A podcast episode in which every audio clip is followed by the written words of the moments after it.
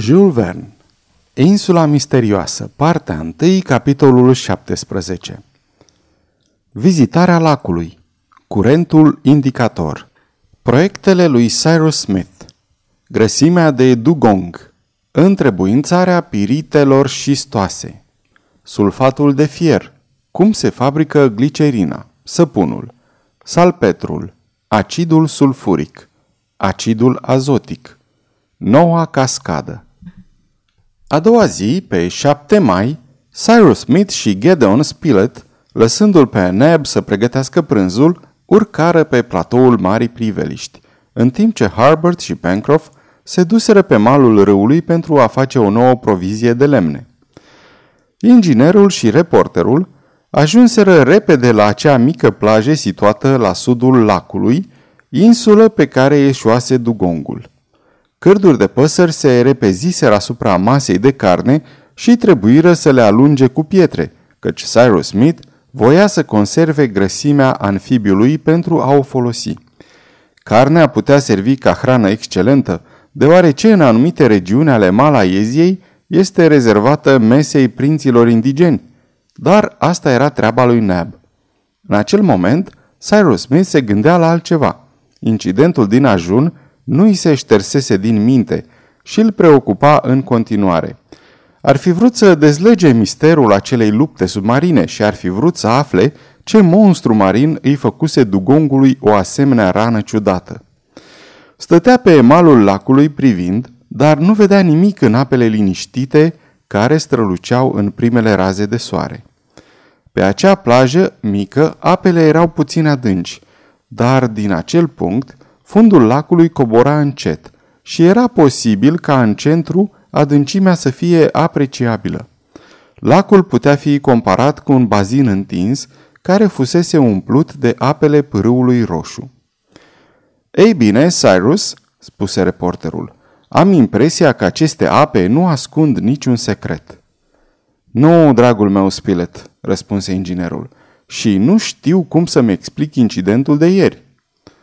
Mărturisesc, continuă reporterul, că rana făcută animalului mi se pare cel puțin ciudată și nici nu-mi pot explica cum de a fost aruncat top cu atâta putere afară din apă. Parcă ar fi fost un braț puternic care l-a lansat astfel și acel braț, înarmat cu un pumnal, a omorât apoi dugongul. Da, spuse inginerul, care devenise din nou gânditor. Este aici un lucru pe care nu-l înțeleg, dar poți înțelege mai bine cum am fost eu salvat, cum de-am fost smuls din apă și adus între dune? Nu, nu-i așa? Presimt aici un mister pe care îl vom descoperi într-o zi. Să fim atenți, dar să nu insistăm asupra acestor incidente în fața tovarășilor noștri, să ne păstrăm observațiile pentru noi și să ne continuăm treaba. Se știe că inginerul nu descoperise încă pe unde se scurgea surplusul de apă din lac, dar cum nu văzuse nicio dovadă că aceasta se revărsa vreodată, trebuia să existe vreun deversor undeva. Or Cyrus Smith fu destul de surprins să vadă un curent destul de puternic care se făcea simțit tocmai în acel loc. Aruncă în apă mici bucăți de lemn și văzu că se îndreaptă spre sud. Urmări acest curent mergând pe mal și ajunse în punctul sudic al lacului. Acolo avea loc un fel de depresiune a apelor, ca și cum s-ar fi pierdut deodată în fisurile solului. Cyrus Smith ascultă, punându-și urechea la nivelul lacului și auzi clar zgomotul unei căderi subterane. Aici, spuse el ridicându-se, aici are loc descărcarea apelor. Fără îndoială că printr-un canal săpat în masivul de granit, ele ajung în mare prin cavități pe care le vom folosi noi. Ei bine, voi afla eu locul acesta. Inginerul tăie o ramură lungă, îi scoase frunzele și o scufundă în unghiul celor două maluri. Își dădu seama că acolo se afla o gaură largă, la doar un picior adâncime de suprafața apei. Această gaură era orificiul deversorului, căutat zadarnic până atunci, și forța curentului era așa de puternică încât ramura fu smulsă din mâna inginerului și dispăru. Acum nu ne mai putem îndoi, repetă Cyrus Smith. Aici se află orificiul deversorului și acest orificiu am să-l scot eu la iveală. Cum? întrebă Gedeon Spilett. Scăzând cu trei picioare nivelul apei din lac. Și cum îl vei scădea? Deschizându-i un alt orificiu, mai mare decât acesta. În ce loc, Cyrus? În partea în care malul este cel mai apropiat de coastă. Dar este un mal de granit, răspunse reporterul. Ei bine, am să-l arunc în aer, răspunse inginerul, și apele, revărsându-se, vor scădea, încât vor descoperi acest orificiu. Și vor forma o cascadă pe plajă, adăugă reporterul. O cascadă pe care o vom folosi, răspunse inginerul. Vino, vino cu mine. Inginerul îl târâ după el pe reporter, a cărui încredere în Cyrus era atât de mare încât nici nu se îndoia că operația nu va reuși. Totuși, cum putea deschide el acel mal de granit fără praf de pușcă și cu instrumente imperfecte? Cum va putea el să sfărâme acele stânci? Nu era oare o muncă ce îi depășea forțele și la care totuși voia să se înhame? Când Cyrus Smith și reporterul se întoarseră la șemineu, îl găsiră pe Harbert și Pencroff ocupați cu descărcarea plutei de lemne. Pădurarii vor termina repede, domnule Cyrus, spuse marinarul râzând, și când veți avea nevoie de zidari? De zidari nu, dar de chimiști da, răspunse inginerul. Da, adăugă reporterul, vom arunca insula în aer. Să aruncăm insula în aer? strigă Pencroff.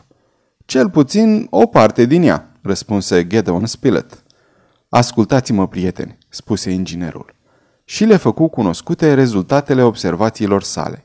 El credea că o cavitate mai mică sau mai mare trebuia să existe în masa de granit care suporta platoul Marii Priveliști și pretindea că va putea ajunge la ea. Pentru asta, trebuia mai întâi să degajeze orificiul prin care se scurgeau apele și deci să coboare nivelul apei, dându-i un nou orificiu mai mare. De aici, necesitatea fabricării unei substanțe explozibile care să poată produce o puternică dislocare într-o altă parte a muntelui. Acest lucru îl va încerca Cyrus Smith cu ajutorul mineralelor pe care natura îi le punea la dispoziție. Inutil să spunem cu cât entuziasm primiră toți și în mod special Pencroff acest proiect. Să întrebuințezi mijloace externe, să disloci acel granit, să creezi o cascadă, îi convenea de minune marinarului și se va transforma la fel de bine în chimist ca și în zidar sau cizmar, dacă inginerul va avea nevoie de așa ceva. Va fi tot ce va dori acesta. Chiar și profesor de dans și de ținută, îi spuse el lui Nab, dacă va fi nevoie vreodată de așa ceva. Nab și Pencroff primiră sarcina să extragă mai întâi grăsimea din dugong și să conserve carnea care era destinată mâncării. Plecare imediat, fără a mai cere alte explicații. Încrederea pe care o aveau în inginer era absolută. După aceea, Cyrus Smith, Harbert și reporterul, trăgând barca, urcară malul râului îndreptându-se spre zăcămintele de huilă, unde se aflau acele pirite și stoase care se întâlnesc în terenurile de tranziție cele mai recente și din care Cyrus Smith adusese un eșantion. Toată ziua a fost folosită la căratul unei mari cantități din aceste pirite la șemineu. Seara aduseseră mai multe tone. A doua zi, pe 8 mai, inginerul începu pregătirile. Aceste pirite și stoase sunt compuse în principal din carbon, siliciu, aluminiu și sulfură de fier, aceasta în exces. Trebuia deci izolată sulfura de fier și transformată în sulfat cât mai repede posibil. Din sulfatul astfel obținut se va extrage acidul sulfuric. De fapt, acesta era scopul urmărit. Acidul sulfuric este unul dintre agenții cei mai folosiți și importanța industrială a unei națiuni se poate măsura după consumul acestuia. Acest acid va fi foarte folositor coloniștilor pentru confecționarea lumânărilor, argăsirea pieilor, etc., dar în acel moment inginerul avea nevoie de el pentru altceva. Cyrus Smith alesese în spatele șemineului un loc pe care îl bătători. Pe sol așeză o grămadă de crengi și lemn tăiat, peste care puse bucăți de pirită și stoasă, unele peste altele. Apoi, totul fu acoperit cu un strat subțire de pirită, sfărmată în prealabil până la mărimea unei nuci. După aceea dădu foc lemnului, a cărui căldură se transmise șistului care luă foc, căci conținea cărbune și sulf. Așeză noi straturi de pirită sfărmată, astfel încât să formeze o imensă grămadă, care fu tapisată în exterior cu pământ și cu ierburi, după ce făcură câteva răsuflători în ea, ca și cum ar fi vrut să transforme în cărbune o grămadă de lemne. Apoi lăsă să se opereze transformarea și fu nevoie de 10-12 zile pentru ca sulfura de fier să fie schimbată în sulfat de fier și alumina în sulfat de alumină, două substanțe la fel de solubile, celelalte siliciu, cărbune ars și cenușe fiind insolubile.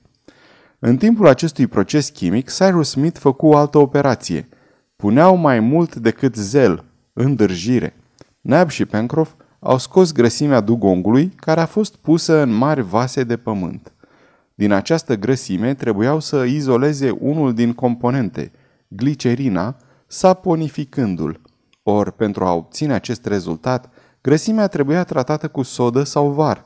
Într-adevăr, ambele substanțe, după ce atacă grăsimea, formează un săpun, izolând glicerina pe care inginerul dorea să o obțină. Varul nu-i lipsea, după câte știm, numai că tratarea cu var nu dădea decât săpun calcaros, insolubil și deci nefolositor, în timp ce tratarea cu sodă dădea din contră săpun solubil, care urma să fie întrebuințat în treburile casnice. Or, Cyrus Smith, ca un om practic, trebuia să prepare soda. Era greu? Nu, căci plantele marine se găseau din abundență pe țărm. Salicorna, fucusul și toate fucaceele care formează varecul. Au fost deci culese mari cantități din aceste plante, mai întâi uscate, apoi arse în niște găuri în aer liber. Arderea acestor plante a fost întreținută câteva zile, astfel încât căldura degajată să topească cenușa, iar rezultatul incinerării fu o masă compactă, cenușie, cunoscută sub numele de sodă naturală. După ce obținu acest rezultat, inginerul trată grăsimea cu sodă, ceea ce le dădu pe de o parte un săpun solubil și pe de altă parte acea substanță neutră, glicerina. Dar asta nu fu totul. Cyrus Smith mai avea nevoie pentru lucrările ulterioare de azotat de potasiu, cunoscut mai degrabă sub numele de silitră sau salpetru. Inginerul ar fi putut fabrica această substanță tratând carbonatul de potasiu, care se extrage ușor din cenușa vegetalelor cu acid azotic, dar îi lipsea acidul azotic și tocmai acest acid dorea să-l obțină la urma urmelor. Era deci un cerc vicios din care n-ar fi ieșit niciodată. Din fericire, de data aceasta natura le furniză salpetru, ei neobosindu-se decât să-l culeagă. Harbert descoperise un zăcământ în nordul insulei, la poalele muntelui Franklin, și nu trebuiau decât să purifice această sare. Diversele lucrări durară opt zile. Fură deci terminate înainte ca sulfura de fier să fie transformată în sulfat de fier. În zilele următoare, coloniștii avură timp să fabrice o lărie refractară din argilă plastică și să construiască un cuptor de cărămidă cu o formă deosebită, care trebuia să servească la distilarea sulfatului de fier când acesta va fi obținut. Totul luă sfârșit în jur de 18 mai, aproape în același timp cu transformarea chimică. Gedeon Spilett, Harbert, Nab și Pencroff fură foarte bine îndrumați de inginer, deveniseră cei mai îndemnatici muncitori din lume. De altfel, nevoia este cel mai bun sfetnic, cel pe care îl asculți cel mai bine și care te învață cel mai mult. În grămada de pirită, în întregime arsă de foc, rezultatul operației, constând în sulfat de fier, de alumină, siliciu, reziduri de cărbune și cenușe, fu pus într-un bazin plin de apă. Agitarea acel amestec îl lăsară să se decanteze și obținură un lichid clar, conținând în soluție sulfat de fier și sulfat de aluminiu, celelalte materii fiind solide, deoarece erau insolubile. În sfârșit, în acest lichid, după ce se evaporă în parte, se depuseră cristale de sulfat de fier, iar restul apei, adică lichidul care nu se evaporase și care conținea sulfat de alumină, fu aruncat.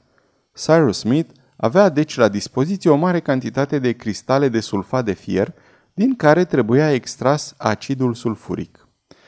În practica industrială, instalația cu ajutorul căreia se fabrică acidul sulfuric este foarte costisitoare.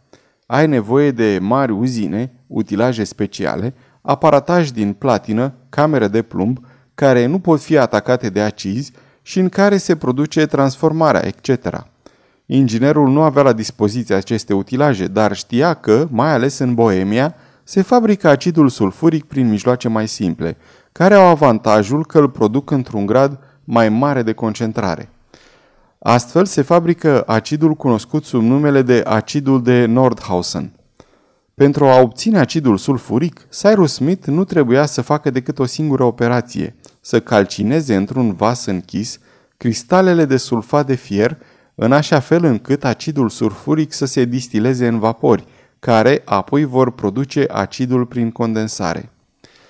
Vasele refractare fabricate urmau să servească la această operație.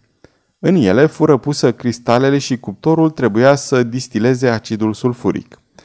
Operația a fost perfect coordonată și pe 20 mai, la 12 zile după ce fusese începută, inginerul poseda agentul pe care urma al folosi mai târziu în diverse scopuri.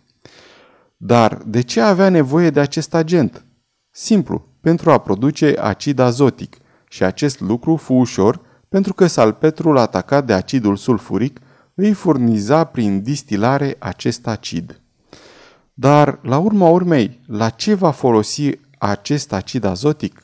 Tovarășii lui nu știau încă deoarece inginerul nu-și dezvăluise toate planurile.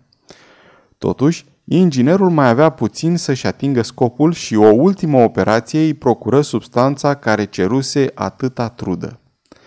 După ce obținu acidul azotic, îl puse în prezența glicerinei care fusese concentrată prin evaporarea în baimarin în prealabil și obținu, fără a folosi un amestec refrigerant, mai multe vase pline cu un lichid uleios și gălbui. Această ultimă operație Cyrus Smith o făcut singur, departe de șemineu, căci era pericol de explozie și când aduse un vas cu acel lichid prietenilor săi, se mulțumi doar să spună Iată, nitroglicerina! Era într-adevăr vorba despre acel teribil produs a cărui putere explozibilă este înzecită față de cea a prafului de pușcă, care a cauzat deja atâtea accidente. Totuși, de când s-a găsit modalitatea de a fi transformat în dinamită, adică amestecat cu o substanță solidă, argilă sau zahăr, destul de poroasă pentru a o reține, periculosul lichid a putut fi folosit cu mai multă siguranță. Dar dinamita nu se cunoștea încă pe vremea când coloniștii operau în insula Lincoln. Cu acest lichid vom arunca în aer stâncile?" întrebă Pencroff cu un aer neîncrezător.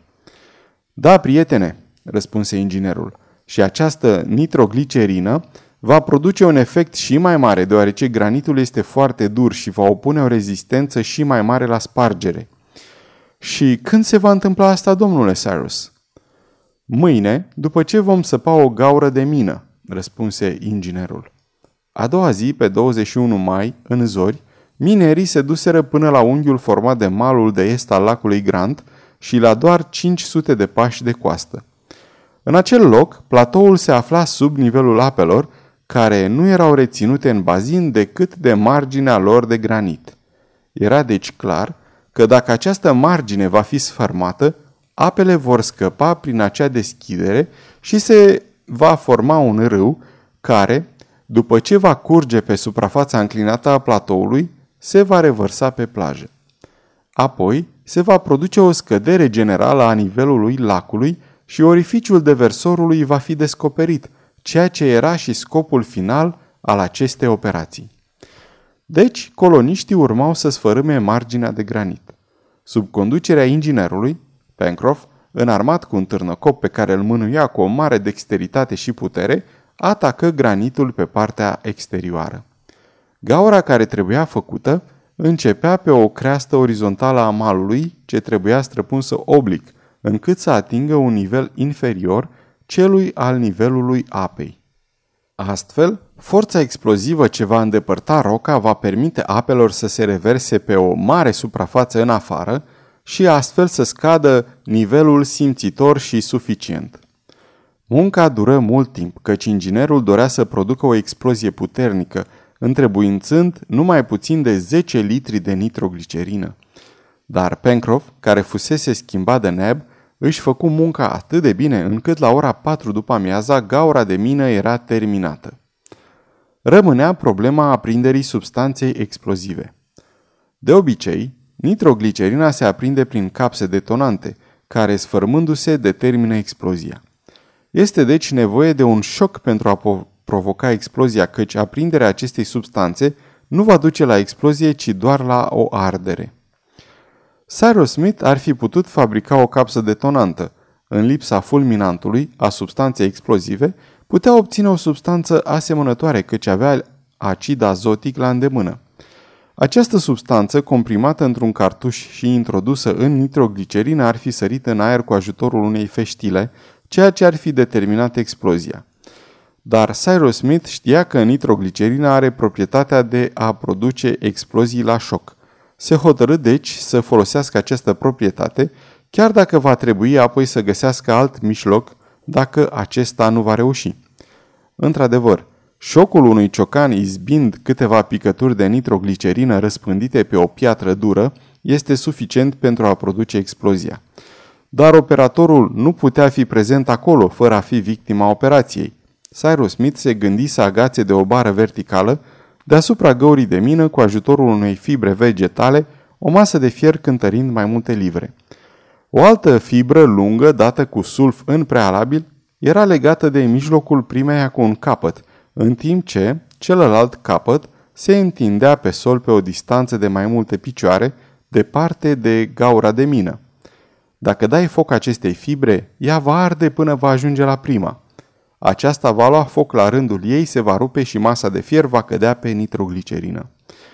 Așezară deci această instalație, apoi inginerul, după ce și îndepărtă tovarășii, umplu gaura minei cu nitroglicerină, încât aceasta să ajungă până la deschiderea ei și aruncă câteva picături pe suprafața rocii, de desubtul masei de fier care se afla deja agățată acolo. După aceea, Cyrus Smith luă extremitatea fibrei unse cu sulf, o aprinse și, părăsind locul, se duse la șemineu, unde se aflau deja tovarășii săi. Fibra trebuia să ardă vreo 25 de minute și, într-adevăr, după 25 de minute se auzi o explozie infernală. Avea impresia că toată insula tremura.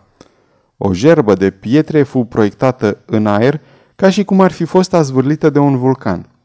Zguduirea produse de aerul deplasat fu atât de puternică încât stâncile șemineului se clătinară. Coloniștii, cu toate că se aflau la mai bine de două mile de mină, fură aruncați la pământ. Se ridicară, urcară pe platou și fugiră spre locul unde malul lacului fusese sfărmat de explozie. Se auziră urale puternice. Marginea de granit era spartă pe o mare porțiune. Un curs rapid de apă curgea fumegând, traversând platoul, atingând creasta și precipitându-se de la o distanță de 300 de picioare pe plajă. Sfârșitul capitolului 17